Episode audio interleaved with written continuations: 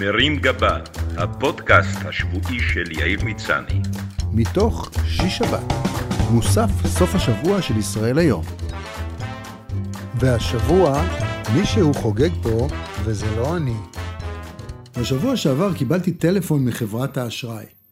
הבחור החביב שהתקשר עדכן אותי על פעילות חריגה בכרטיס האשראי שלי. עניתי לו באופן כן ואמיתי שהפעילות החריגה בכרטיס מתקיימת באופן שוטף מדי חודש, שגם בעיניי זה לא מוצא חן, ושלמרות שהכרטיס הוא שלי, זה פחות קשור אליי, ושאני לא רוצה להפיל את האחריות על מישהו אחר במשפחה, אבל אני כן רוצה להפיל אותה על מי שהן אחרות. הבחור ניסה להישאר קורקטי ומקצועי, וענה שהוא מציע לי בכל זאת לבדוק את העניין, כי מישהו קנה עם הכרטיס בשלוש בלילה פרטי לבוש בחנות בגדים בטורקיה, וכמה שעות אחר כך המשיך לחגוג ביוהנסבורג בדרום אפריקה. כשקיימתי בירור עם בנות הבית לגבי הקניות, הן נעלבו שחשדתי בהן, בעיקר כי מדובר בחנויות זולות יחסית עם טעם רע באופנה, שכף רגלן וכרטיסן לא הייתה דורכת בהם, וגם אם כן, הנזק הכספי היה גדול בהרבה.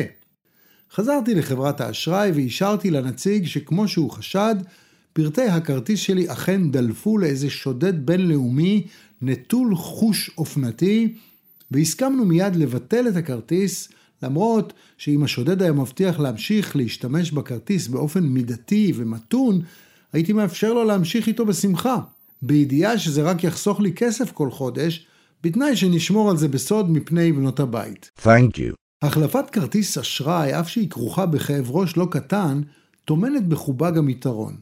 כל מיני גורמים שמורגלים בתשלומים קבועים מהכרטיס שלך, כמו גט טקסי, אפל, נטפליקס ופנגו, מתקשרים פתאום לדרוש בשלומך, לברר מה קרה ומדוע זרימת הכסף הפסיקה. מבחינתנו זו הזדמנות נהדרת להיזכר שיש בכלל הוצאה כזו, כולל על קו טלפון שלא השתמשת בו מאז ששר התקשורת היה משה שחל, ולהפסיק אותה במידת הצורך. המחשבה שמישהו חוגג לי על האשראי ברחבי העולם, ואני אפילו לא שם לב, גרמה לי לתהות האם אני בשליטה על המצב, ובאופן כללי האם אני עושה מספיק כדי לחסוך בהוצאות ולהדק קצת את החגורה. הדיווחים בחדשות מלמדים שיוקר המחיה עולה, הריבית במשק עולה, האינפלציה עולה, ואיתם צפויים לעלות גם האוברדרפט ורמת לחץ הדם שלי, כך שכדאי לבדוק היכן אנחנו סתם מבזבזים ויכולים לצמצם. את הרוטינה של שיחה עם הגברת הראשונה החלטתי לחסוך ממנה וממני. אני הרי מכיר את הלך המחשבה שלה ויודע בדיוק מה היא תענה לי על כל התלבטות בסעיפים התקציביים. אז למה להטריד אותה בזוטות? סעיף רכישת בגדים למשל. מבחינתי אין שום בעיה לוותר על הסעיף כולו ולהמשיך ללכת עם אותם סחבות שכבר יש לי, גם אם מדובר במחלצות עם חורים ברמת הגבינה השוויצרית, שהן כל כך דהויות שגם בוויצו יסרבו לקבל אותן כתרומה. עבור שאר בנות המשפחה, לעומת זאת, מדובר בצורך קיומי. כמו שאומרת רעייתי לא פעם, קניית בגד או תיק מסבה לקונה עושר רב ומייתרת טיפול פסיכולוגי שעשוי להיות יקר בהרבה וגם חופר בהרבה ופחות אפקטיבי. פשפוש ברשימת החיובים מהבנק שבגרסתו המודפסת מגיע בחודשים מסוימים לאורך של מגילת אסתר, העלה שאחד הסעיפים הבולטים בהוצאות שלנו הוא ביטוח. כמו כל חסכן לא הכי אינטליגנטי, אני תמיד מתלבט מה עדיף. לשלם כל השנים על הביטוח ולשמוח שלא עשיתי בו שימוש כי לא קרה שום דבר דרמטי שהצריך את הפעלתו, או להתבאס שלא קרה לי כלום וסתם שילמתי כל השנים. ביטוח רפואי למשל, חייבים, למרות שיש מי שיחלוק עליי גם בזה. צריך כמובן לבדוק שאין כפילויות מיותרות, אבל קופת החולים לא מכסה את כל הקטסטרופות שמחכות לנו במעלה ההזדקנות.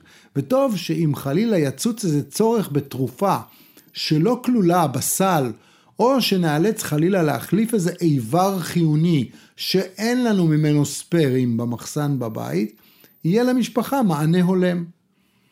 ביטוח רכב, רצוי שיהיה, למרות שכשמישהו רק שרט לך את הפח, לא תפעיל אותו, בגלל ההשתתפות העצמית, השמאי וכל הכאב ראש הזה. אם לעומת זאת נכנסת בקיר, והאוטו נראה עכשיו כמו אקורדיון סגור בסוף אירוע שירה בציבור של אפי נצר, טוב לדעת שיש ביטוח. ביטוח רעידת אדמה. מהאסון בטורקיה למדתי שאם בניין דירות מתפרק לך על הראש, לא בטוח שיישאר מי שיפנה לחברת הביטוח וייהנה מדמי הביטוח. אבל עבור הסיכוי הקטן שמישהו מאיתנו ינצל, עדיף לנסות להתנחם עם כמה שקלים, אחרת עוד תישאר קרח מכאן ומכאן, ואפילו לא תוכל לעשות השתלת שיער, כי כל המכונים נהרסו ברעידה בטורקיה. ביטוח תכולה הוא נושא טריקי. מצד אחד הייתי שמח אם מישהו היה בא ופשוט גונב את כל השטויות המיותרות שצברנו בבית במשך שנים. אני מכיר כאלה שהיו שמחים שהוא ייקח איתו גם את בן או בת הזוג. זה היה מייצר תחושת ניקיון ובית מרווח, ובנוסף הביטוח היה מפצה אותי בכסף שאיתו אפשר היה לנסוע לטיול מסביב לעולם וסגרנו את הבעיה. אבל ממה שאני זוכר, הביטוח משלם לך רק במידה ורכשת מחדש את המקרר או מכשיר הטלוויזיה שנגנבו או הושמדו.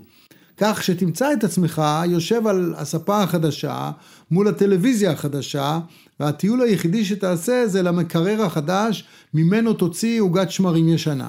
ייי! ביטוח חיים זה דילמה. בגילי המתקדם לא בטוח שביטוח חיים זה רעיון כל כך טוב. הביטוח מתייקר, ואם אני מת בזמן הקרוב, הבנות כבר מספיק בוגרות כדי להסתדר לבד. אולי עדיף לחסוך את הכסף של ביטוח החיים ולשמור להן את הכסף בתוכנית חיסכון בשם כשחללשה, שזה ראשי תיבות של כספים שאבא חסך לנו לפני שהוא התפגר.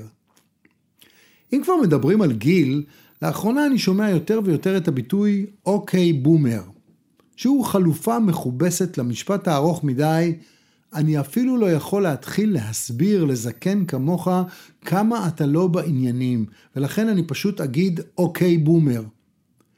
יש פה גם לופ בעייתי, כי אנשי דור ה-Y חושבים שכשהבומרים טוענים שמדובר בגילנות, אם הם בכלל שמעו על המושג הזה, הם מפספסים את העניין, ובעצם מדובר בכינוי לאנשים לא מעודכנים, שלא מבינים מהחיים שלהם מכל הגילאים. מעבר לגיל האובייקטיבי, יש עוד כמה סימנים שאמורים לעזור לך להבין שאתה בומר. אתה לא ממש שומע מה הילדים שלך אומרים, וחוזר שוב ושוב על המילה מה, מה, מה. גם אם אתה שומע מה הם אומרים, הם מדברים מהר מדי, ומשתמשים בביטויים חדשים מדי, ואתה פשוט לא מבין על מה הם מדברים. ובטח לא על מה מדברים השירים שהם שומעים, עם מילים, אם בכלל זה מילים, משונות כמו מועבט, וודג', טיקיטס וג'ורדי ג'ורדליש. אתה אומר סלפי על סתם תמונה רגילה. כשאתה רוצה לצלם תמונה או סרטון אתה לא מוצא את האפליקציה של המצלמה ונכנס בטעות לווייז. או שהכיסוי המתקפל של הסלולרי, שאופייני לבומרים, מכסה את המצלמה, וכשתמונה יוצאת שחורה אתה חושב שנשרף הפילם. אתה מסתובב שעות עם פנס דלוק בנייד, גם כשאתה באמצע הרחוב בצהריים. אתה אומר מילים כמו חנטריש, יא חביבי וטרנטה, ואנשים מסביבך לא מבינים מה אתה רוצה, אבל הם כן מבינים שאתה כבר טרנטה. אתה מסמן למישהו בידיים שיתקשר אליך, ועושה סימן של חוגה של טלפון, ופתיחת חלון במכונית זה מבחינתך סיבוב של ידית. אתה מנסה להיזכר בשם של מישהו, ואז פולט את כל המידע שאתה יודע על האדם חוץ משמו. נו, ההוא שאשתו עבדה בסלקום, גבוה כזה, גר ברחובות, תמיד משקר, אחותו התחתנה עם שוודי. נו, השוודי שעובד בביטוח, בלונדיני כזה, נו, איך קוראים לו? כשאתה רוצה להחמיא למישהי שלדעתך נראית טוב, הוא משתמש ברפרנסים ישנים, ואומר, מזכירה את בריז'יט ברדור או את רחל וולש ז"ל. Thank you. כשאתה מזמין את הילדים לארוחת שישי, גם כי אתה מתגעגע, אבל בעיקר כי כבר יומיים אתה לא מצליח להתחבר לאינטרנט, ואתה צריך שמישהו יעזור להם. אז אלה הסימנים שאמורים לעזור לך להבין שאתה בומר. שבת שלום, בומר. מרים גבה, הפודקאסט השבועי של יאיר מצני. מתוך שיש שבת, מוסף סוף השבוע של ישראל היום.